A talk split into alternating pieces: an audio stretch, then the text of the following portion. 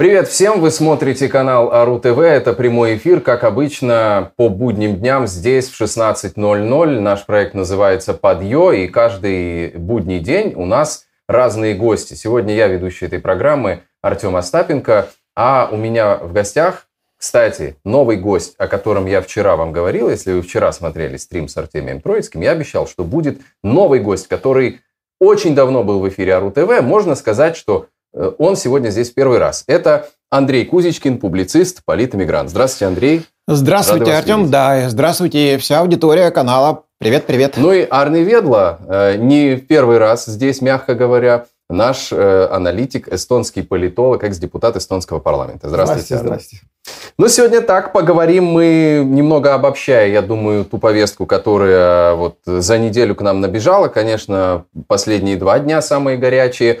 И сразу, Андрей, хочется спросить вас. Вы, как экс-региональный чиновник, понимаете примерно настроение регионального чиновничества, региональных элит в России?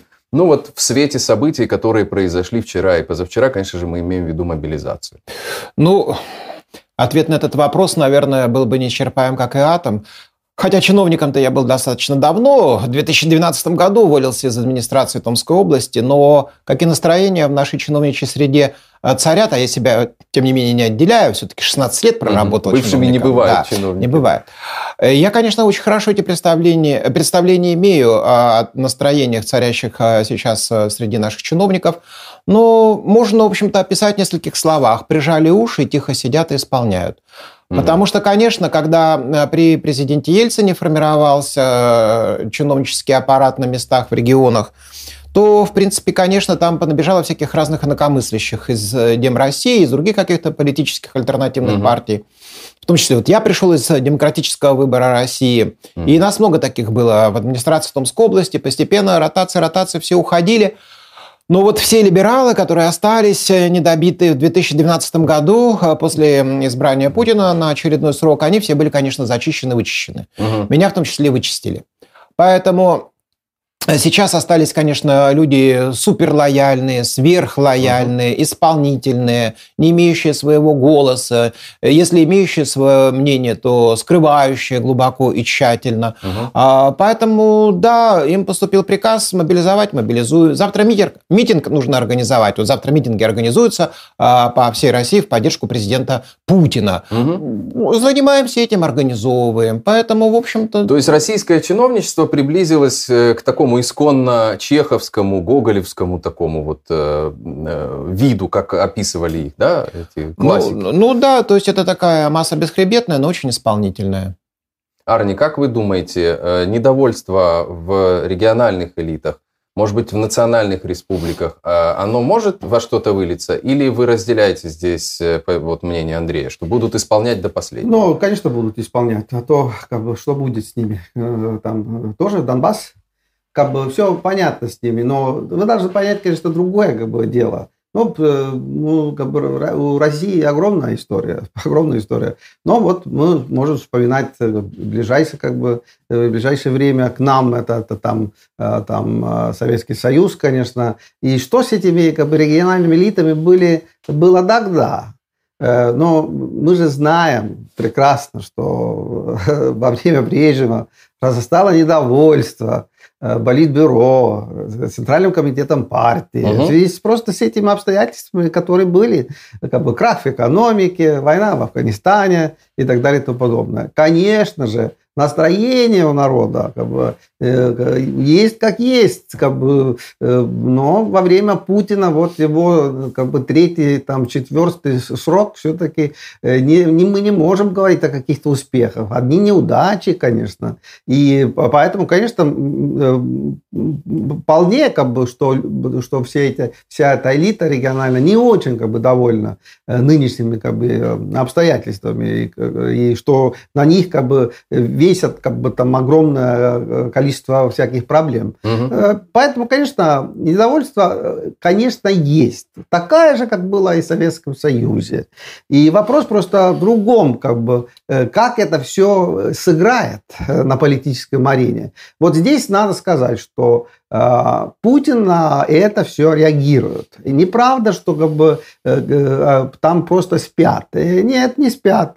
Глеб Павловский неожиданно поднял проблему после того, как Кремль вел кампанию, что все поддерживают Путина. Ну вот видите, опрос Левада, говорит Песков, все поддерживают Путина. Угу. На что, конечно же, Глеб Павловский говорит, что это все фейк, покажите мне людей, которые вот оружие в руках готовы идти воевать в Донбасс. У нас нету этих людей. Вот на это Путин, Кремль реагировали.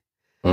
Они вот делали это. Фейковая как бы, как бы самомобилизация регионов. Фейковая теперь эта мобилизация, потому что вы должны тоже понять, что мы можем объявить, что мы мобилизуем тридцать, триста тысяч, мы мобилизуем миллион. На самом деле, вот западные военные эксперты вчера очень четко говорили, что, как бы, ну да, конечно, ты можешь объявить, как бы ввести как бы, как бы, какую-то там работу, но как бы реально ты никаких триста тысяч не получишь, это во-первых, конечно. А во-вторых, чтобы они там оказались на, на фронте, еще, так сказать, идет довольно долго, как бы надо этим заниматься. Ну, а почему триста тысяч он не получит? Россия огромная страна, там колоссальное население. В чем проблема? Я проблем не вижу. Я думаю, что вполне мобилизуют, и триста тысяч собрать это и не так много усилий нужно. Другое дело, что потом с ними делать. Там же вот седьмой пункт этот секретный. Там по нему вот сейчас утечки какие-то идут, что они по этому секретному пункту могут вообще миллион призвать. Говорят, до миллиона. Ну, видишь, как бы, ну, берем какой-то пример, который описан в российских как бы изданиях. Угу. В Западном военном округе местный начальник там по призыву генерал-майор попытался получить три тысячи человек. Это вот сейчас? В этот... Нет, нет, это, конечно, не сейчас. А. Ну и сколько он получил? Конечно, там, но кулькин нос он получил. Никакие три тысячи, не сто человек. Как бы. Никто не пришел. Но э, э, мы хотим говорить, что сейчас что-то изменилось. Конечно, изменилось. Изменили как бы, законы. Теперь вот грозят там как бы, уголовным наказанием. Ну, на серьезным. Улице вяжут из университета. Да, забирают. Сейчас они Причем все это делают. Как бы, как бы, все они делают. Попытаются силы тащить как бы, людей на, на, на учения, на, на призывные пункты. Все это понятно. Но здесь другое, конечно, что вообще вера, что где-то есть миллион, нету этого миллиона. Это непонимание, как бы, какая там вообще как бы, такая народ-то сейчас, сейчас живет в России, и что с ним можно как бы, делать. Так что все-таки западные эксперты как бы, очень сомневаются в этом мобилизационном плане Путина. Угу. И э, второе, что вы должны понять, что ну, мы слишком как бы, думаем, что он, ему нужны эти люди, чтобы вести какие-то крупные боевые действия. Об этом вообще не идет речь. Так.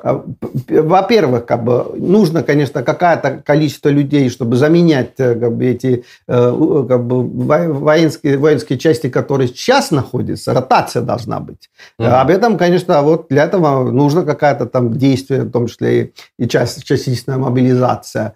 Но главное здесь не то, а то, о чем говорил Глеб Павловский. Он говорил, что а на самом деле никто вас не поддержит с вашей войной, конечно. А вот теперь Кремль и показал. А мы сейчас составляем всех. Составляем всех вот любить Путина, любить войну и идти э, оружие в руках на фронт. Мы проводим такую жесткую политическую акцию. Вы там сидели на диване с туфлями, угу. Сейчас мы вот гоняем вас туда войну, э, составляем вас любить ну, то есть, родину. Как Путин сказал, до этого нравится, не, не нравится. нравится да. да, любить заставим. Вот да. Э, да. Поняли мы теперь, к чему это было. Андрей, вы как считаете, чего может реально Путин добиться вот этой мобилизации? То есть, с одной стороны, чего он может реально добиться и какие издержки понесет режим? Ну, понятно, в первую очередь, такой большой пиар-шоу кремлевского разлива. Конечно, это мощный такой информационный повод, чтобы в очередной раз поговорить о войне, угу. а, вербализовать вот все эти идеи национального объединения, консолидации, угу. защиты Отечества, Отечества в опасности. Отечественная а, война. Как-то, как-то угу. да, все загасло, загасло, загасло, тем более после вот этих вот поражений да, в Донбассе. Угу. российских вооруженных сил. И, конечно же, необходимо было общество встряхнуть. Да. Поэтому вот это, конечно, mm-hmm. такая очень мощная э, встряска. На самом деле не столько людей даже мобилизуют э, на Донбасс, там триста тысяч или миллион, а мобилизуют все общество на поддержку э, персонально Владимира Владимировича mm-hmm. Путина э, под лозунгом «Отечество в опасности». Это такой, конечно, большой кремлевский проект, который давно, наверное, задумывался, но пока там более-менее что-то шло, шло все, все по плану шло, пусть не за три дня, но по плану, а тут вдруг планы начали рушиться на глазах. Конечно, потребовалось общество встряхнуть. Угу. Вот, поэтому и объявили о частичной мобилизации. Я не удивлюсь, что и если начнет что-то и тут рассыпаться, то тогда и военное положение объявят. Пусть не на всей территории, на каких-то отдельных. Это вполне может быть. Общество нужно держать в тонусе. Все расслабились, своими проблемами занимаются. А поскольку проблемы-то будут сейчас нарастать, это же понятно, санкции-то работают, но еще, конечно, не так, как пугали, но это будет. Сейчас цены на нефть ограничат, на газ ограничат, эмбарго на нефть ведут, и в двадцать третьем году бюджет начнет очень быстро худеть российский. Сейчас, конечно, накачали там нефти долларами, угу. евро. И, конечно же, Путин-то боится пуще всего. Это как, конечно, народу на улице. Вот он пуще всего боится. Это единственное, что власти ну, реально получается, угрожает. Получается, в этой логике они же зажимают гайки, они сами к этому ведут. Нет. Мобилизацией, военным положением, закрытием границ, еще чего-то. А как? Почему нет? Ну, вот я, я не... Нет, потому что представьте себе, с одной стороны, значит, нет явно никакой угрозы да. Отечеству да. и России, да. но зато есть пустые полки, огромные цены, жуткая безработица и все такое прочее. И, конечно, народ идет на улицу и требует снять власть, которая бездарно руководит страной. А теперь представьте, что эти проблемы же есть, но, с другой стороны, отечество в опасности. И священный долг каждого забыть об этих пустых полках и ценах, а мобилизоваться, терпеть, да, довольствоваться угу. там карточками, пайкой хлеба в двести граммов. Да, да, ну, кто ясно. Во время Великой Отечественной войны в Ленинграде блокадно выходил на улицу, требовал, чтобы, значит, был хлеб и цены да. низкие. То есть вы думаете, что ну. в двадцать первом веке, в двадцать втором году это вот будет работать, это, это телега? Э, да, да, а да. «Мастер и Маргарита», да. вспомните, да ничего ж не изменилось в этой да, Москве. Да, да. Да, только квартирный вопрос людей да, испортил. Да, да. Вот человеческая вот природа не меняется. Вот сейчас, говоря с вами, я понимаю, насколько я далек. То есть вот люди, когда там с какими-то друзьями и приятелями из России общаешься, они тоже рассказывают вещи, которые отсюда, вот издалека, они непонятны. Да, да. Но вот видишь, мы должны еще как бы один аспект понимать. Вот это стремительная, стремительная мобилизация, аннексия и так далее. Но, конечно же, это не сейчас как бы сходу они придумали. Это давно конечно. Придумано, это план. Другое дело, что Путину не был нужен этот план. Он думал, что с маленькой группировки он там победит, там да. украинцы сдаются и так далее и тому подобное. Он реально думал. Да, так. но не случилось это. Киев, и да. вот как бы пришлось, пришлось после этого как бы позора Батарквашина, конечно, там как бы все это как бы сделать, как он сделал сейчас. Хотя как бы все говорят, что это ошибка, конечно. Нам приходят э, комментарии в чат. Вы, кстати, тоже можете отправить вопрос нашим гостям. На, да, на любую тему, в принципе, мы все прочитаем и все зададим. Вот Елена Исаулова задает вопрос. Даже после проведения референдумов в ЗСУ не прекратят освобождать земли от орков. Какие дальше будут действия Путина? Но вы должны понять, что это как бы все такая сложная военная обстановка. Военные эксперты Запада как бы советовали очень как бы так сильно посоветовали Украине делать контрнаступление именно сейчас, потому что время заканчивается, начинаются совсем зима, другие да. погодные условия, угу. дальше будет как бы еще более сложно. Украина это сделала. Украина крайне сложно это делать. Вы же понимаете, у них нет авиации, ПВО, у них нет танков. Как бы. Вы представляете себе? Как бы, а, а, а, как бы люди считают, что они должны где-то там контрудары наносить и так далее. Как бы, ну что в таких условиях, когда у тебя нет э, самолетов, ПВО, танков, сколько там жертв со стороны украинской стороны? Как бы, это сложно, сложнейшая как бы, вещь. А mm-hmm. мы как бы, считаем абсолютно нормальным, что украинская армия идет вперед. Как бы, он идет вперед столько, сколько может. Сейчас он как бы, не может очень, как бы, потому что Запад по-прежнему не дал танков, и дал самолетов и так далее. Есть такая вот обстановка. И поэтому, конечно, во-первых, как бы эти как бы, ожидания. Мы, мы не должны как бы, ожидать сейчас что-то там прорывного от, от Украины. Будет это как бы оружие, может и будет какой-то прорыв. А сейчас как бы не надо как бы слишком много ожидать как бы ныне. Угу. Что касается Путина, но нет у него ничего, но вы видите, что он делает. Снимать эти э, противовоздушные ракеты э, и стрелять э, ими э, под, как бы, с, про, как бы, э, наземные объекты mm-hmm. в Украине. Но это вообще смешно, но это просто говорит о том, что у него ничего нету. Надо снять комплексы ПВО Сирии, там, Дальнем Востоке, э, Ленинградской, Новгородской области, потому что просто уже нету этого вооружения, что нужно. Все надо тащить из как бы, других местах как бы, в Украину. И это и есть обстановка. И он сейчас как бы ничего не может. Да, если будет какая-то пауза, он заберет вот эти войска там мобилизованных там и так далее, и, и, и ну, там может, может что-то большего. Но mm-hmm. сейчас я бы, как бы говорил так, что все-таки истощение сил с обоих сторон, конечно. И пока Украина не получает как бы, нормальное вооружение от Запада, как бы, ждать слишком многого нельзя. В ответ на мобилизацию Запад может усилить поставки вооружений и дать те виды, которые до этого они не давали? Ну, сейчас в западном экспертном сообществе эта тема в ходу. Нет, но ну, это решили уже. Как бы, соответствующее как бы, решение принято, конечно, в связи с вот этими чудовищными как бы, решениями Путина об аннексии. Конечно, и мобилизация, конечно. Но вот э, эти решения на самом деле приняты. Но мы же э, говорим о том, что все очень конкретно. Угу. Что у Украины нет. Понимаете?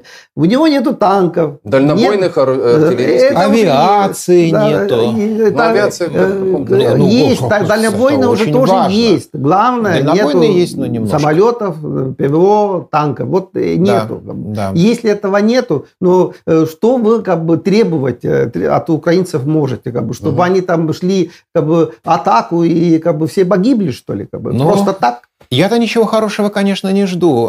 После референдума это понятно, что там хоть придет четыре человека. Кстати, это очень смешно. Mm-hmm. Я постоянно смотрю еще эр бэ ка, такой телеканал, который более-менее какую-то информацию подает эксклюзивную. Mm-hmm. И серия интервью была с организатором так называемых референдумов mm-hmm. на вот этих территориях.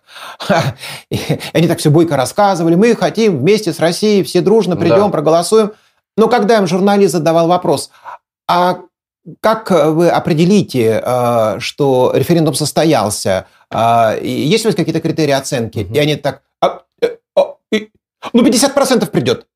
То есть, понятно поэтому, что это, ну, это абсолютно фейки, бутафория. Такие. Да. А, ну, то есть, они не ожидали. Это же, на самом угу. деле, существенные вопросы. А где у вас списки избирателей? Значит, от какого количества будете считать угу. явку? И все такое прочее. Но дело не в этом, а в том, что, конечно, все равно не нарисуют, уже нарисовали, уже решение там подготовили о принятии всех этих территорий в состав России, это понятно. Угу. Но я ничего хорошего не жду. Конечно, будет эскалация. Путин это не, это жужу, оно неспроста. И Путин, конечно, это придумал тоже вот так вот, не просто кого-то там напугать. Угу. Конечно, будет эскалация. Конечно, будет эскалация. Потому что Россия, хотя мой коллега Арне говорит, мой друг, что да, у Путина ничего уже нет, все истощилось, там ПВО тащит из Ивангорода на Украину, но еще резервов все-таки у России достаточно есть. И еще, например, не была задействована боевая авиация на все сто процентов. Угу. Все-таки обратите внимание, что да, идет обстрел, но обстрел, особенно в последнее время, это... приграничных городов, это Харьков, Харьков, Николаев и Сумы. Каждый день, божий день, по десятку раз обстреливают. Вот. А остальные территории пока как бы у нас и не тронуты, называется. Поэтому, но организовать такую вот волну, например, авианалетов угу. на эти города ничего не стоят, украинские, потому что средств ПВО украинцев практически никаких нет. А вот этой вот массой, ну, когда там к Новому году они подготовят и бросят, могут задавить, конечно, хотя украинцы тоже еще не всех мобилизовали, кого могли бы, но все-таки с резервами человеческими ну, конкурировать с Россией очень трудно. сто сорок миллионов там, и здесь ну, а профессиональная сорок подготовка ну, считается, но что украинская армия это, более это, это, точно это, это, это очень важно при стратегии. А когда, например, есть задача просто трупами окопы завалить и по ним идти штурмовать, тут знаю, любые годятся. Могу привести тебе примеры, как бы, что пишут западные как бы, эксперты. Угу. Вот это последняя как бы, новость, что Путин продолжает лично руководить генералами, которые находятся в Украине. Что это такое? Но это как бы, но и мы как бы удивляемся, что как бы, но там у них должны быть что-то, что-то по-глупому воюют. Да, что-то как бы никаких вообще результатов. Но если это так, что Путин продолжает командовать этими генералами на, на месте, там как бы Донбассе российскими генералами, но я не удивляюсь, что как бы никаких успехов у него нету. И он вот сейчас вот такие громкие акции должен провести, чтобы вообще там э, там э, консолидировать это российское общество вокруг его военной программы. Окей. Но издержки в, коротко, в краткосрочной и долгосрочной перспективе какие Путин понесет? Уф, ну какие издержки? Издержки-то они очевидны, но он же их не замечает. Когда его, ему задали вопрос, форум был Восточ, Восточно-экономический форум в Владивостоке, ему, его спросили, а что Россия потеряла вот угу. от этого? От того, что, значит, ну там специальную военную операцию начала в Украине. А Путин-то ответил одним словом – ничего. Я по этому поводу сразу разразился комментариями, что mm-hmm. ну там пусть экономические издержки, оружие потеряли, все это засекретили, mm-hmm. что крейсер «Москва», значит, отрицательное да, всплытие, да, да. все закрыто. Но люди-то погибли, это совершенно определенно. Да, конечно, мы опять-таки не можем точно сказать, это было пятьдесят тысяч погибших или шесть тысяч, как Генштаб российский докладывает. Угу. Но очевидно же, что люди погибли. Что а он это даже не заметил и не посчитал никак. Да, что случилось с Курском? Лодкой утонула, так и здесь. Ничего не потеряли. Поэтому, например, с точки зрения Путина, это, с чьей точки зрения мы эти издержки оцениваем? Да. С точки зрения Путина, ну, вот ничего не потеряли. С точки зрения российского, например, общества, а ведь практически то же самое. Вот что самое страшное. Я... Никто не, не, пока это не понял, что война идет. Я даже скорее спрашивал про издержки, издержки, которые будут угрожать режиму. Издержки, которые почувствует сам Путин. Это, это он успеет их почувствовать? Я думаю, что как раз нет. Вот я думаю, что так и умрет в твердом убеждении, что он победил. Какой счастливый человек. Бесполезно. Но нет, ты должен понять, конечно, что есть политика. Политика всегда очень конкретна. Но думать, что как бы, Путин, Путин не танцует, но он танцует, видите, там Павловский говорил, что мобилизации нету, он все-таки наконец-то дал добро, чтобы вот использовать uh-huh. этот план, который там явно Кириенко придумал. Uh-huh. Так что нет, он реагирует, он, он конечно, ну, хочет держаться со своего кресла. Скажем, если я использую ядерное оружие, то «Роза ветров» может это радиоактивная да, пыль да, тащить да. до Ростова, да. и мое место в опасности. Поэтому, скажем, даже это, эти, эти угрозы, там, использовать ядерное оружие, это, это да, только, только тоже такая разговора пока, ничего серьезного. Тут Медведев разразился опять про ядерное оружие. Стратегическими ракетами, это ошибается. Вот если раньше мы говорили, что долбанем, там, этот, Россия долбанет по Украине этими э, тактическим ядерным оружием, то вот э, Дмитрий Анатольевич как бы удивил да. мир. Он уже хочет стратегические ракеты использовать для того, чтобы как бы, там э, ударить куда-то. Медведева всерьез не воспринимают. Не, не, Стоит это, воспринимать не, не, всерьез это, то, что говорит Медведев. Но, видите, я, не могу, я политик не могу как бы, как бы серьезно относиться к таким разговорам. Конечно, да, дело на определенный пиар, что касается Медведева и так далее. Он вот. Жириновского заменил фактически. Да, но он зам Путина Совета Безопасности. Владимир Владимирович не очень здоров, значит, как бы его номинально даже позиция в этом Совете Федерации mm. что-то стоит. Хотя мы понимаем, что там как бы тоже там Патрушев в поле важен, видите, он, именно он едет в Китай, а не Медведев. Мог же ехать и бывший президент, так сказать, туда, в Китай, а едет Патрушев. Но другое дело... Непонятно, что... для каких переговоров. Да, для да, каких-то, видимо. Да, каких-то, да. да. Раз целый но но э, то, что как бы, Медведев выступает, ему дают возможность выступать. Но могли угу. бы говорить, что замолчи. Угу. Но он же выступает. Это значит, не только Путину нужен там другой Жириновский, но он дает ему платформу, конечно, чтобы рекламировать политически как бы, э, что-то. Как бы... Ну, какие-то радикальные идеи озвучить. Сам да. Путин не может это вслух ну, сказать. Его стоит перепоручает Медведеву. Ну, не только рупор. Надо, конечно. Он, конечно же, как бы, есть как бы, в политической системе. Мы уже забываем, угу. что есть еще Единая Россия, конечно, и так далее. Которую он, он же возглавляет. Он, он возглавляет. Угу. Так что не надо... Как там бы, все относ... Единая Россия. Да, угу. но не надо как бы, угу. относиться, что он, он никакой роли уже не играет. Он, конечно, играет роль. Э, вопрос, как бы, что он дискредитирован, этот Медведев, и на что он может претендовать. Вот это мы не знаем, потому что это все решает, конечно, ныне Владимир Владимирович, кто на что претендует. Поставьте лайк стриму «Подъё» на РУ-ТВ. Это поможет продвижению нашего канала и этой программы. Пишите в чат ваши вопросы. Сейчас несколько из них мы зачитаем. Есть ли у вас какая-нибудь статистика, сколько людей выехало из России за последние несколько дней? Но могу сказать, что заметили там на границе Финляндии пять тысяч человек. Как бы, да. за, за, это не сейчас, а вот, вот сразу после мобилизации. пять тысяч человек. В сравнении с предыдущими периодами это Нет, существенно? Как бы, ну, конечно же. Как бы, вы, вы же должны понять, что как бы, трудности пересечения уже финской границы, они же ограничивают все это. Угу. Но вот этот как бы, маленький участок как бы, российской границы просто указывает на то, что, что сколько их вообще может быть. Что угу. Мы говорим все-таки о десятках тысяч человек, которые немедленно попытались выехать. Но мы понимаем, что, скажем, Азербайджан в Баку, армяне в Ереван, как бы, грузины в Тбилиси, это все понятно. Ну, статистика еще живая, она очень динамичная, поэтому тут какие-то итоги подводить рано. Угу. Но вот по данным погранслужбы ФСБ России с марта и по июль две тысячи двадцать второго года из России выехало четыре миллиона человек. Мы не можем точно сказать, все ли они навсегда уехали, или угу. часть из них вернулась. Угу. Может быть, с целью туризма, командировки, угу. какие-то еще что-то такое было. Но это в любом случае было в два раза выше, чем в прошлом году. А опять-таки вопрос, не повлияло ли вот снятие карантинных мер и все такое прочее. То есть это очень трудная на самом деле статистика. Угу. Но то, что, конечно, объявление о частичной мобилизации простимулировало массовый выезд, я это по Фейсбуку слежу, по своей ленте, да. конечно же, угу. по фотографиям, которые везде и всюду появляются. Да, конечно, конечно. Ну, если припадочно-прикидочно, можно говорить, что вот в течение этих трех-четырех дней где-то порядка пятьдесят тысяч человек точно из России. Ну, или выехало уже, или планируют выехать. А Израиль, например, они вообще организуют спецрейсы по вывозу российских евреев, ожидают новую волну алии. А, да, у них министр по делам интеграции занимается этими вопросами. Они к этому очень серьезно отнеслись, да, да. и они спасают своих. Да, так что, они спасают да. своих евреев. Да, да, да. Не, так что они реагируют на то, что... Как и всегда в истории. Да, что, да, что да. Они, они очень отреагировали. Да. А я э, много информации получаю именно из израильской прессы, потому что там э, достаточно интересно, достаточно угу. объективно обо всем пишут.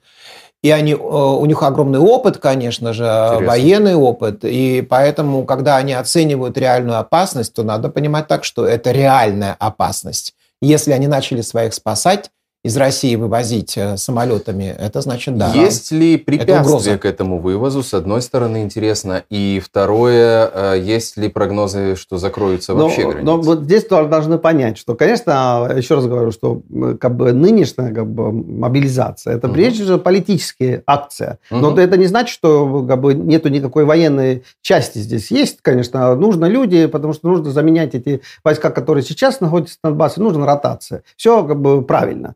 Как бы, исходя из логики Министерства обороны Российской Федерации. Но вы слышали, не будем там использовать призывников.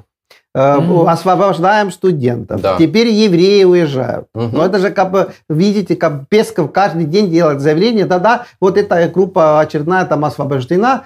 Но это политика все. Конечно же... Но часто э, это неправда. Конечно. конечно же, освобождение там, э, этих э, российских евреев как бы, от мобилизации, это тоже политика, конечно. И, конечно же, это позволяется, потому что Путин, конечно, ему очень нужна как бы, поддержка Израиля, он с ними играет, конечно. Вот это тоже такая акция, где явно такой элемент присутствует.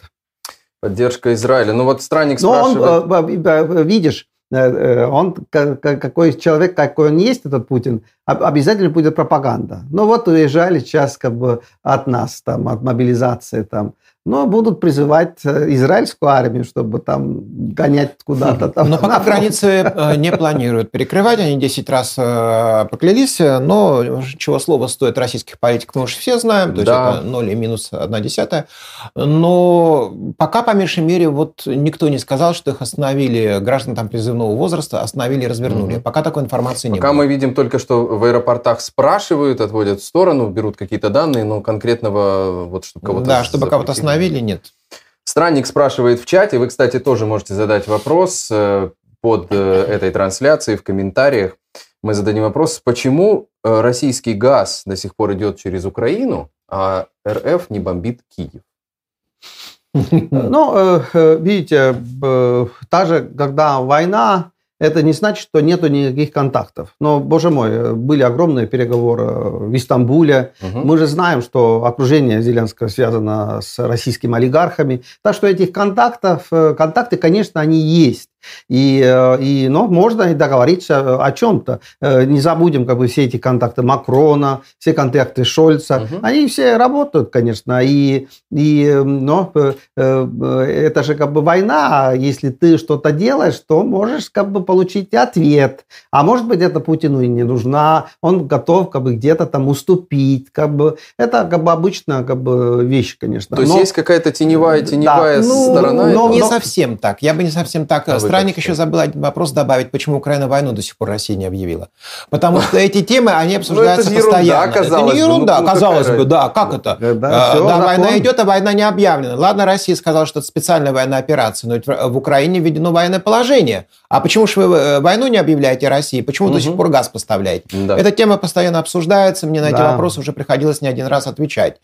И а, первое, это, конечно, составляющая правовая. Если Украина объявляет войну России, то Украина автоматически становится агрессором, потому что она первая объявила войну Украине а, по международному... По международному э, да, но это уже России. Казуистика юридическая. Ну, ну да. да, но это международное право. Но Украина нет, первая объявляет войну ты, России. Ты, ты говоришь Все, казуистика, казуистика. Сейчас он будет аннектировать эти э, Донбасс и Луганск да, и объявляет Украину агрессором. Пожалуйста, вот. А ты говоришь казуистика. Да, это Нельзя первая история. Юрист. А вторая, да. конечно, по газу, эта тема ну, крайне деликатная. Само собой, когда говорят, ну почему Украина не прикрывает газ в Европу? Они да. все время говорят, Европа платит за газ Путину, прекратите его финансировать, а сами в то же время газ качаете. Эта тема деликатная, но а, я это объясняю, например, так. А вы хотите, чтобы в Европе все заводы встали и перестали выпускать танки, пулеметы и все прочее, что поставляют для Украины? И не только, да. Ведь тогда встанет вся промышленность. Вы этого хотите? Это с одной стороны. А, а, с, друг...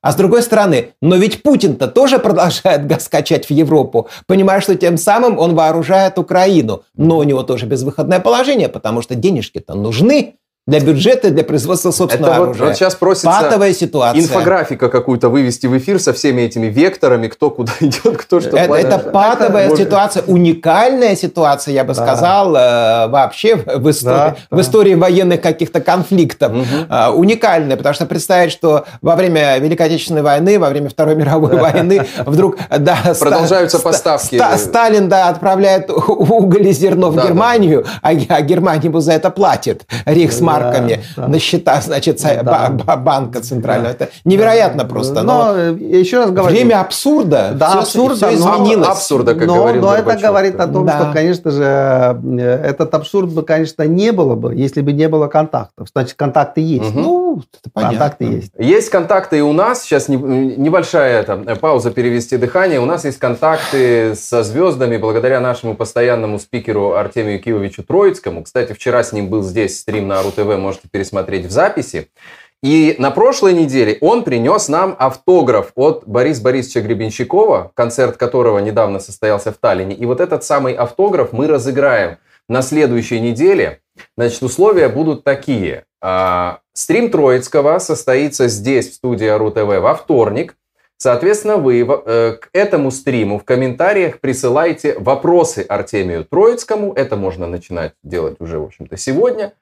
А, и тот вопрос, который, по мнению Артемия Киевича, будет наиболее интересным, ну или вообще каким-то образом ему понравится, э, автор этого вопроса и получит вот этот самый автограф. Я не знаю, сейчас, наверное, должна быть э, у нас картинка крупная в эфире этого автографа бэ гэ большими буквами. Э, в общем, стимул для вас задавать вопросы Артемию Троицкому. Решится все это во вторник, начало стрима, как обычно, у нас здесь по будням. шестнадцать ноль ноль. Ну, а для тех, кто только что подключился, я напомню, что у нас в студии публицист, политэмигрант Андрей Кузичкин и эстонский политолог, экс-депутат эстонского парламента Арни Ведла. Так, прежде чем к следующей теме переходить, мы сейчас еще пару вопросов зададим из чата. А почему, на ваш взгляд, происходит сотрудничество Роскосмоса и НАСА до сих пор? Вот прям подписан контракт в день объявления мобилизации в России. Да, вы должны понять, что было делано именно сейчас еще раз объявление со стороны угу. Соединенных Штатов Америки, что вот Соединенные Штаты Америки точно не находятся как бы, в положении войны с Россией. Это очень сильное заявление. Но это было, мы слышали это от Вашингтона только-только. Вот это было сделано такое заявление. Так что вы должны понять, войны нету между Соединенными Штатами Америки и Россией. И в связи с этим, возможно, самые различные вещи. Угу. Они ну, и происходят. Само собой, потому что фактически ни одна ведь страна не объявила войну другой. И да. э, бизнес-связи, они э, как продолжались, так и продолжаются. Ведь э, на, э, нарабатывались десятилетиями. И вот так вот мгновенно сразу прервать, это, конечно же, чревато огромными издержками для всей мировой э, экономики, не только для экономики какой-то отдельной страны. И таких чудес очень много. Ладно, НАСА, там все-таки мирное сотрудничество в космосе осуществляется с Роскосмосом. Программы-то реализуются и биологические, и касающиеся астрономических наблюдений. Но вот, например, в Финляндию недавно пришел целый танкер со сжиженным природным газом из России. И все нормально. И никто в обморок не, не падает от этого. Нет, из России. И никто в обморок от этого не падает. Понимаете, и никто не устраивает там пикеты, дал российский газ. А ну вот, вот, вот такое вот время. Это надо философски все еще осмысливать, да, читать вот там, Фро, Фро, Фрома читать, да, например, да. Да, чтобы понять, что на самом деле в этом мире происходит. Конфликт два. Гибридная, гибридная война. Именно да, гибридная. Да, но, вой... но главное, полный что смысл. Война только между Украиной и Россией. Ну как же, нам же вот говорят, так, что между нет, Россией и глобальным не, Западом. Нет, ну нет, как это же, Путин говорит. А так. На самом деле, конечно, позиция остального мира все-таки в том, что идет война между Украиной и Россией. Другое дело, что Украина имеет право на самооборону, и в рамках этого Запад помогает. Но сколько там помогает, еще тоже как бы вопрос, прямо скажем. Не так много помогает, как нужно. Uh-huh. Но понятно, что все-таки вот это общее понимание вот такое. Uh-huh. Это невыгодная, конечно, ситуация для Украины. Крайне невыгодная. Анастасия спрашивает в чате, закончится ли к концу этого года война? Mm-mm. Сразу война скажем, не закончится, нет, да. Нет. Притухнет война. Немножко. Да, это другое дело. Пауза а нужна. Я думаю, эскалация будет. Пауза нужна, конечно. И вопрос просто в том, что эти все шаги Путина означают. Там же он же освободил огромное количество военнопленных. Огромное количество. Ну, не так. Что это значит? Ну, двести пятнадцать каждый. Ну, же, на Медведчука семья, двести человек. двести пятнадцать да. Это все-таки но не, это шаг, не тысячи. Это шаг. И вопрос просто в том, что многие как бы убеждены, что несмотря на всю эту как бы, довольно э, такую агрессивную риторику э, и кампанию России, все-таки нужна явно пауза для него. Э, не, не то, чтобы заканчивать войну. Это, конечно, нет. Нету такого. Но пауза ему нужна, как бы, поэтому он может как бы, там, э, попытаться делать, чтобы там, интенсивность этих боевых действий упала бы. Э, но, конечно, мы понимаем, что надо убедить как бы, украинцев, но украинцы, конечно, связаны просто тем, что сколько там Запад этого вооружения да. дает. Угу. Поэтому ничего удивительного, что вы слышали, там, что там Сольский говорил, что я этого не даю, это не даю. Как бы. Ну вот как бы, есть как бы, люди, которые... Э, помогают как бы, там, уменьшить интенсивность боевых действий вот таким образом. Но, к сожалению, Западу особо ведь дать нечего. Арне и говорил о том, что да, Украина хочет, ждет, и новые поставки могут ситуацию изменить. Да. Но ведь Путин-то ведь не случайно в своем выступлении по мобилизации упомянул об этом. Он сказал, что Запад уже выгреб из своих запасов абсолютно все старье, что было. И отправил на Украину. Ну, не а жалко. Теперь ты говорят, что у Путина все, все закончились запасы. Ну, а теперь у, у Запада, может быть, что-то и не закончилось. Конечно, не, современное не, не. вооружение, все это осталось. Но вот теперь вот. Они заботятся о своей собственной безопасности. И потому что факт, теперь да. они начнут да, поставлять, если танки, они начнут самолеты отдавать средства ПВО Украине. Они сами окажутся незащищенными. Ну, а быстро их не наделаешь. Как да, сейчас Украина, конечно, она защищает фактически всю Европу. Но, тем не менее, это вторая линия уже обороны, тогда собственные вооруженные силы европейских государств против системы НАТО. Поэтому они, конечно, тоже рисковать не, мо- не могут и не uh-huh. хотят. А там есть определенный производственный цикл. Ну да. Пока поняли, к чему длинный, все да. это ведет. Сначала надо было оценить да, оперативную обстановку, как uh-huh. стратегически будет она развиваться, какая потребность появится, значит, в каких видах вооружений. а потом уже искать средства, да, запускать какие-то программы или покупки где-то в других странах. Там Южная Корея не воюет, но они тоже хороший там САУ производят, угу. какие-то виды техники. Вот. И что-то запускать у себя производство. Конечно, сейчас в Америке там на полную катушку работают э, да, все, все, все заводы, угу. производящие суперсовременную технику. Но понятно, что там тоже есть циклы определенные производственные. Самолет мы за один месяц не склепаем. Ну, ну, годы, не склепаем. Да. И, да, да, и ты должен двенадцать понять, что, конечно, видишь, есть же разговоры, что дать Украине самолеты. Что это такое? И летчиков обучать. Да, для... А что это да, такое? Это угроза. Тоже. Это сейчас это угроза. Мы угрожаем России, что мы можем это делать. Но это же не сделано. Да бы. пятнадцать, это пока угроза. шестнадцать. Конечно, что там они потом решают. Видите, все же мы как бы, хотя бы теоретически должны учитывать, что Россия там говорит о использовании ядерного оружия. То понятно, что это как бы такая ситуация, где Украине нужны совсем другие совсем уже уровня оружия. Это, это другой уже уровень, и самое да. главное, это другой уровень экономических, финансовых издержек, да. расходов. Сейчас, если они, например, передавали старую технику, даже советских образцов, да. там Греция оказалась, я не знаю, но там была. Вот Греция передает, значит, советскую военную, Греция сказала, военную технику. ПВО мы не дадим, нам надо самим, но, тем нам не менее, турецкие да. залетают иногда. Но считайте, что все равно это был как бы списанный такой актив. А угу. если вы эф шестнадцать начнете Украине отдавать, а, а, а сколько это стоит? Угу. А, а Украина это купит? Да. Но, но, но, нет, да. денег нет. Да. Значит, это повесит да.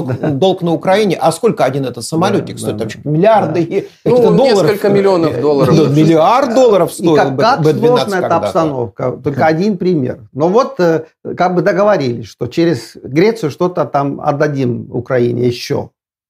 На, на, на что вы видите, как бы все, всей российской прессе идет как бы нарратив, что да. а, сейчас будет война между Турцией и Грецией, и Грецией. Да, да, а да, Греция да, все отдает, у него ничего нет. Да, да, да, так что вот такая пропаганда. Там было, как, было что-то не так давно, какой-то самолет залетел ну, туда. Ну, там... проблема наши есть. Раздувают, там на самом проблема деле, может, какой-то инцидент был, который да, каждый да, день да, случался, да. раньше не замечали. А сейчас, да. естественно, это вытаскивают наружу, начинают... Окей, okay. задавайте вопросы в чате этого стрима.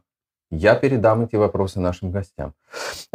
Вот следующая тема. Насколько интересно, насколько, на ваш взгляд, в связке здесь действует Россия, Китай, может быть, Индия, Иран? Турция.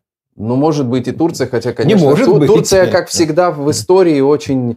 хитро сидит а на нескольких действует. Стульях. Так вот они самые главные, по-моему, у нас тут так. так. А почему? эн ви ти ар. Да?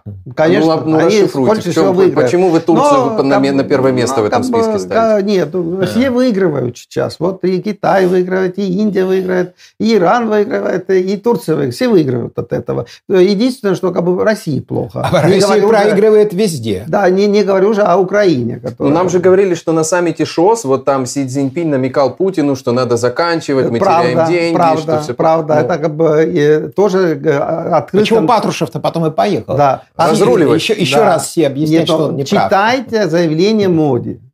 Да, он же прямым текстом говорил, что как бы, давай как бы, заканчивай. Как бы. И Путин все говорил, сказал, да, да, диалог. Да, да, да, да. Демократия, дипломатия, диалог. Путин да, стоял да. и говорил, да, да, мы... Да, вот... да, да, Кстати, да. по-моему, вот там, в этом эпизоде с Моди, Путин сказал «в Украине». Да, сказал, война сказал, в сказал, Украине. Сказал, Я так все это да, отметил. Да, да, Но, видишь, чем он там занимался? Успокаивал. Потому что он явно Симпиня информировал о том, что он будет объявлять аннексию. Конечно, для Китая как бы, это совсем не нужно. Они были, конечно, разочарованы в связи с этим. Что, и... Да, они просчитывают последствия. Да, тяжелые. И Синьпинь, конечно, не пришел даже на ужин в связи с этим, явно как бы, показывая определенное недовольство. Так что есть такая вещь, что, ну, как бы они партнеры, и экономически, конечно, там что-то там Россия получает через эти связи, но здесь тоже как бы, Китай очень как бы, боится всяких санкций Америки, у них экономика и так как бы плохо, а тут как бы, еще там да. американцы могут и на них как бы, оказывать большое давление. Вторичные санкции, так называемые, да, ввести. Да, ну и, и Индия в таком же положении. Другое дело Иран. И видите... с Ираном получилось. Они свои суперсовременные дроны России дали. Они уже атакуют. Ну, сейчас... Суперсовременные, это вы ерничаете? Нет, или вы нет, нет, нет. Это как бы да. Просто это украинская успех. Пропаганда нам сообщает, что их там массово сбивают, и это вообще фуфил с Алиэкспресс. Нет, нет, нет, конечно. Они... Ну, это если, если читать украинские телеграм-каналы, э, и удручены тоже военные, потому да. что говорят, что для средств ПВО, которые, ПВО, которые есть в Украине, для других технических средств, инактивации дронов, для антидронов, они, в общем-то, неуязвимы. Потому mm-hmm. что иранцы, они разработали свою оригинальную, уникальную технологию, а поскольку с ней, в общем-то, в других странах практически не были знакомы, вот, поэтому средств противодействия не придумали. Mm-hmm. Дроны, да, сегодня над Одессой тоже, читаем украинский канал, над Одессой сбили, значит, иранский дрон «Камикадзе». Ну вот он случайно попал в АЭС, АЗС, автозаправочную станцию. Понятно. Вот да. как-то вот так вот да, удачно да, сбили. Да. Так что, скорее всего, дрон все-таки да, попал да. в ту цель. Да, ну, вот, как бы, вот здесь вот вы видите, как это все может быть опасно. Как бы. Извините, это примерно как сбили над штабом Черноморского флота в Крыму тоже. Он попал в штаб, там да, да. штаб да, загорелся. Случайно, но... случайно, просто, да. просто это тогда показывало, как блефует ну, Путин. Как ну, блефует Путин, что у него все счищено, все как бы там работает, угу. а у Путина, оказывается, нигде ничего не работает. Как бы, и вот такие эпизоды бывают. Ну угу. и остается еще Турция, он же член НАТО. Угу. Они не хотят выйти из НАТО, как вы понимаете, это Турция. Поэтому, конечно, оружие американское получается. Да, поэтому, конечно, они пока играют с Путиным, там Эрдоган ему звонит, звонит Зеленскому, э, хочет продолжать прессе все это экономические, теперь, да. Да, экономические отношения. Но как бы понятно, что это страна НАТО, которая имеет специальные отношения с Азербайджаном. Так что для России как бы ничего хорошего, конечно, нет. Ну вот мне думается, что как раз в отношениях между Россией и этими странами, ну, может быть, за исключением Ирана, перелом как раз произошел после успешного контрнаступления ВСУ. Да. Вот. Потому что до этого все-таки, да, как-то они жались, прижимались, и тем не менее, ну, молчали, в общем-то, не, да, не, нет, не говорили, не поддерживали, ну и не возражали, говорили, что да, каждая страна имеет право на свою, защищать свою безопасность имеющимися средствами. А, но что случилось? Они, во-первых, от России получили все, что могли. То есть и, э, Индия в пятьдесят раз нарастила поставки российской нефти. пятьдесят ну, раз. Считается, хотя что через объемы, Индию идет. Объемы самые были, в общем-то, небольшие. Но там угу. танкерами, танкерами в основном все шло. Угу. При, при дисконте в тридцать процентов. Ну, дураков нет, конечно, по такой цене. Угу. Любой будет покупать. Угу. То же самое с Китаем, который, правда, не нефть, а в основном газ получал. Тоже с большим очень дисконтом. Вот. Но после того, как все-таки ВСУ перешли в контрнаступление, стало понятно, что не все так однозначно. Да. Все-таки в Китае и в Индии политическая элита была настроена... Почему на поддержку Путина? Потому что ну, думали, что все, в Украине там последние какие-то дни остаются. Ну, ну по меньшей мере, не думали, дни, но да. год воевать. Да. Но Украина угу. уже не оправится, на ноги не встанет, все равно будет мирный договор, все равно, угу. значит, придется уступать вот эти оккупированные Путиным территории. И вдруг они поняли, что все может быть по-другому. Это одна история. А вторая, все-таки Америка проводила очень активную политику дипломатическую, переговорную. И объяснили, что такое вторичные санкции. И что они очень-очень больно будут бить по всем, кто продолжит в двадцать третьем году покупать у России нефть и газ. И поэтому пришлось сейчас и Нарендру Моди, и, значит, Си Цзиньпину свою стратегию перестраивать. Перестраивать. Mm. Тем более, когда стало понятно, что Путин не хочет останавливаться, а он хочет эскалировать эту ситуацию. И что, значит, война-то будет продолжаться. И тогда, конечно, издержки и ущерб для Китая, для Индии будут очень большие и перевесят все какие-то возможные выгоды от, от этих сделок с Путиным. А в плане Тайваня Китаю что-то дало вот, понимание ситуации на Украине? Ситуации, да, нет, а, виду, а, а, безу, а безусловно, потому что Тайвань, по сути дела, тот же самый Донбасс. И если они поддерживают, значит, попытки Путина этот Донбасс интегрировать в состав России... как такую автономную территорию, то получается, mm-hmm. что тогда Тайвань тоже имеет право на какую-то э, самостоятельность от Китая. Если мы от, говорим, что, значит, да, Донбасс имеет право выйти из состава Украины, то почему Тайвань не имеет права на самостоятельность, на самостоятельную государственность? Mm-hmm. Поэтому это тоже политически щекотливый момент, поэтому Китай, в общем-то, mm-hmm. не так надежны его были позиции. Mm-hmm. Вот. И поэтому, да, сейчас я думаю, что Путин теряет очень э, важных союзников. Но, но мне кажется, что даже здесь он попытался как-то огрызнуться и Китай укусить. На неделю взяли, отключили силу Сибири, по которой газ да, поступал, да, было, поступал, значит, да, из России да. в Китай. Но, Арни, вот вы больше как-то чувствуете, мне кажется, психологию Путина. Вот там он действительно может так импульсивно... Вдруг? Ну, ну, Арни у нас всегда рассказывает. Арни даже знает, когда Путину ботекс колет. Он да. нам ну сообщает и что? А я с Путиным, через... а я с Путиным три вот. раза лично встречался. Так, у меня даже Томск, фотография Томск, есть. У вас что-то изменилось после этого? Вы как-то... Да. О, да, мобилизовался на, на труд и на жизнь. Здесь надо вот Тоска, во-первых, сказать, что ну, вот политика, мы говорим, ну какая в мире как бы, политика сейчас. Угу. Байден выступал в ООН. И еще раз подчеркнул, что у Соединенных Штатов нет никакой другой политики. У них есть политика одного Китая. Угу, угу.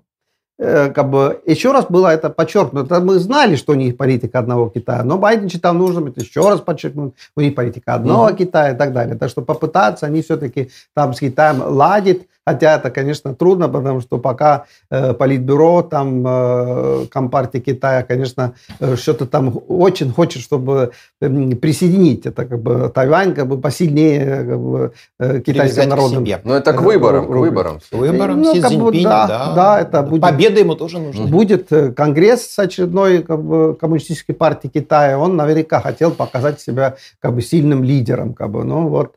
Но э, идет танец, скажем так, по поводу этого.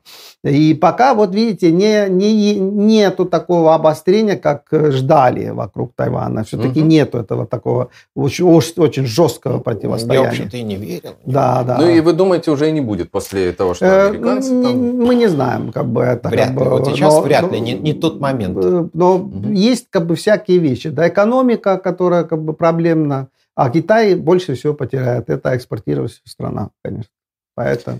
А есть вот Путин, какую, какие на самом деле, на ваш взгляд, территории Путин хочет отжать, ну вот зафиксироваться? Вот так, как сейчас мы видим, или дальше? Нет, ну у него план этот был, он его вынашивал давным-давно, и в две тысячи четырнадцатом году как раз попытался реализовать, то есть так называемый проект «Новороссия».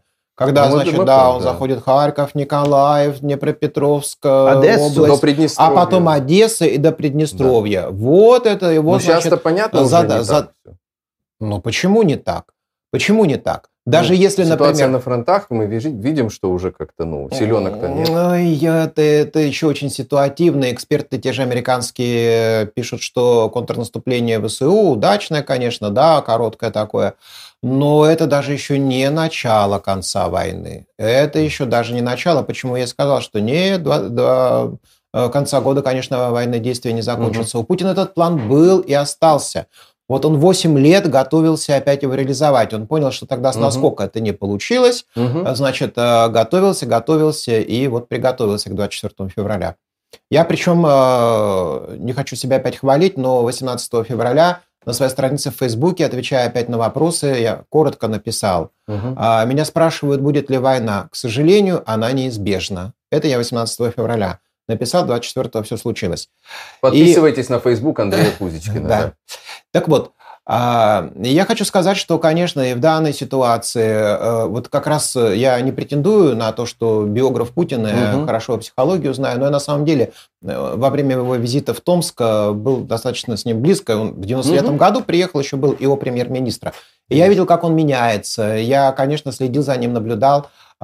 Читал, у меня аналитический отдел был в областной uh-huh. администрации, uh-huh. и э, более-менее, как бы я понимаю, э, его, он, э, главное его качество – это не признавать ошибок и дикое совершенно упрямство. Дикое совершенно упрямство. Он Интересно. готов жертвовать всем на свете для того, чтобы доказать, что он прав. И поэтому, конечно, он никого не пожалеет, он ничего не пожалеет вот ради этой идеи. Но ему это, конечно, ну, не как самоценность, а доказать своему народу, что он состоявшийся лидер, вписать себя в историю, что значит лидер именно мировой, мощный и сильный. Он, может, Гитлеру тайно завидует, но, конечно, не хотел бы такого финала. И поэтому, да, он не остановится, он не остановится, он будет бить и бить и бить, пока или его, извините, не прибьют, или все-таки он не осуществит свою идею по воссозданию Новороссии. Ну вот это интересно. Я как раз хотел спросить в этой связке. Транзит вообще возможен в какой-то форме? Не знаю, там мы проснемся одним утром, и нам скажут, что после долгой продолжительной болезни там Путина переехали трактором цыгане. И вот дальше что? Еще раз говорю, не надо думать, что в Кремле вообще нету политики. Mm-hmm. Она есть. Видите, сейчас это... троллевались с этими аннексиями, мобилизациями, это показывали. Политика, конечно, есть. Явно, как бы, это решение А в Алексии не было выгодно для России. Ему было выгодно, конечно же, его и в интересах России был замороженный конфликт. Угу. Но вот политика мешалась, как бы, и Путин дал добро, чтобы угу. все эти акции провести. Так что политика присутствует. Какие-то вещи, конечно, влияют на, на решение поведения Путина, какие-то обстоятельства. Но они должны быть очень тяжелыми, это обстоятельства. Вот, вот сейчас все эти поражения там, в украинских фронтах и так далее, ну вот он должен был уступить. Как бы. А, и думаю, что ну, мы просто должны думать, какие еще будут у него проблемы, что составляет его хотя бы как бы чуть-чуть менять свою позицию, скажем, по поводу этой чудовищной, конечно, военной агрессии против Украины. Ну, конечно, мы понимаем, есть экономика, если есть экономика, это связь с избирателями, угу. и недовольство какое-то население все-таки идет к тому, что, что это, конечно, влияет на, на какие-то его решения. Но сейчас очень все конкретно. Путину нужна пауза, чтобы получить как бы, вооружение новое, производить это вооружение новое, получить людей туда, в Донбасс. Конечно, это ему нужно. Но другое дело, что вы тоже, мы говорим, какая-то пауза. Это не значит, что не будут стрелять. Все равно угу. будут стрелять. Конечно, все время будет какая-то. Но вот такая возможность провести крупную военную операцию у Путина сейчас нету. Угу. Не будет он сейчас наступать. Это может быть позже. Но вот здесь и есть, Андрей абсолютно как бы прав, что пока он не отказался от этой идеи, он же надеется, что Украина развалится, он же надеется, что будет, будет чудо, и, как бы, и он победит. Он надеялся, что и с цветами будут встречать его. Вот правильно, да. Он надеется. Ну, кто его обманул, да, те уже давно сидят. А Медведчука все-таки вытащили за двести украинцев. Говорят же, что Медведчук тоже был одним из тех, кто убеждал. Ну, это как раз не плюс, а минус, иначе бы хвастались на каждом шагу. А об этом предпочитают в российских медиа практически ничего не говорить. Тем более Маргарита Симонян, известная российская пропагандистка, она же рвала на себе там, не знаю, что, лифчик или рубашку, и кричала, что когда только заговорили об обмене Медведчука на украинских националистов, ну, то есть там в начале лета еще, даже весной, она кричала, что никогда Путин да, на это да, не да. пойдет, потому что это оскорбление российской армии, там, за какого-то ку- ку- значит, кумовство там какое-то, угу. нет, это не наш президент, никогда не будет угу. менять. И вдруг это случилось. Да. Поэтому, конечно, сейчас молчат, молчат, тихо-тихо об этом. Но за Украину мы, конечно, рады. Как вам этот троллинг? Вот интересное событие. Значит, позвонили внуку Золотова, сыну Пескова, позвонили, сказали, все, военкомат, давайте, ребята, собирайте мешок. Ну, как вам? Ну, пранк красивый, но какие подтексты здесь? Кто это пранк провел, конечно, вот в чем вопрос. И был ли мальчик? Вот в чем вопрос. И был ли мальчик? Но то, что как бы... ведется как бы серьезная акция, что все должны идти на фронт. Мы же видим, сегодня пять депутатов Госдумы. Ну, на, на утро было четыре, да. сейчас, а сейчас пять присоединился. Серьезно? Что, что пойдем на фронт, готовы пойдем на фронт, Донбасс, готовы, готовы, готовы. Во главе с Милоновым. Да. Но это наверняка все, прямо из администрации президента звонили, что вот надо, товарищи, вперед. Как бы, и пять ну, депутатов уже говорили, если что... Если тыкали вам. Я думаю, что и Милонов, тогда и Мединский еще должен тоже присоединиться. Может быть, да. Но это так называемые акции. Вот они считают нужным сейчас провести жесткие акции, чтобы стряхнуть это российское общество, что не будете вы отсиживаться на диване, а все эти депутаты, губернаторы, все вперед. Думаю, что, да, наверное, уже тоже разнарядка пришла, чтобы из областных администраций обязательно выделили там несколько человек. Да. В жертву принесли. Вы говорите, что все равно региональные элиты, вот, ну, они, им же страшно. Артем, а выбор-то у них какой?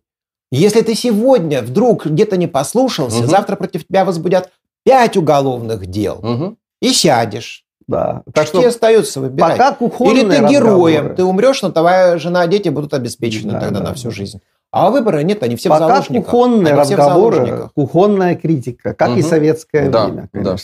Но всем страшно, конечно, всем страшно, это понятно. Но сейчас страхи эти усилились, я хочу сказать, что все-таки настроения общества изменились. У меня вот супруга моя была, она в Таллине живет, но была угу. в России полтора месяца, она в Томске, в Сибири. Она приехала угу. и говорит, они, они, видать, войны.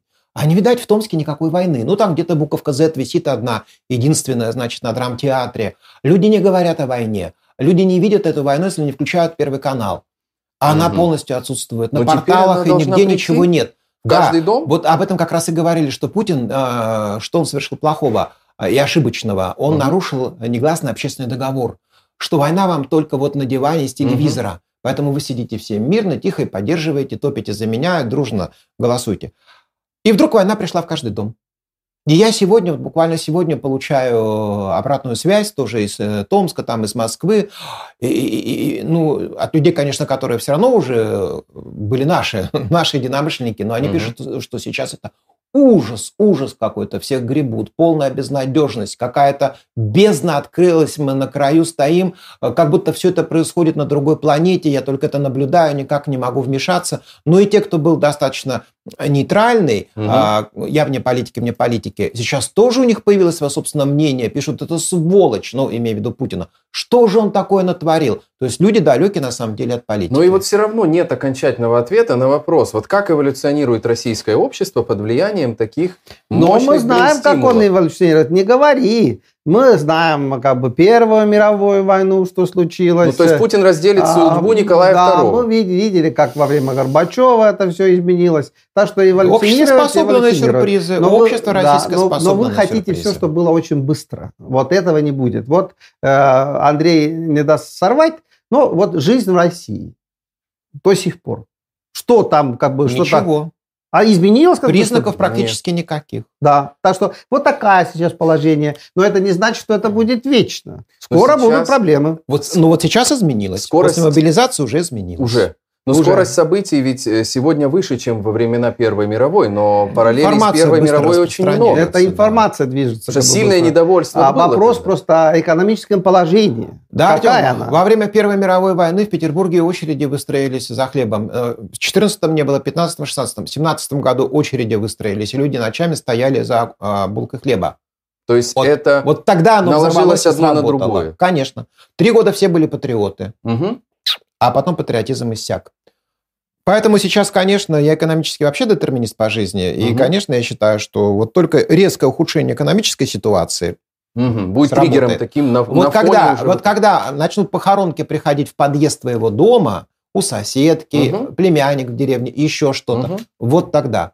И если это соединится, конечно, с экономическими проблемами, вот тогда будет катастрофа, новая революция в России.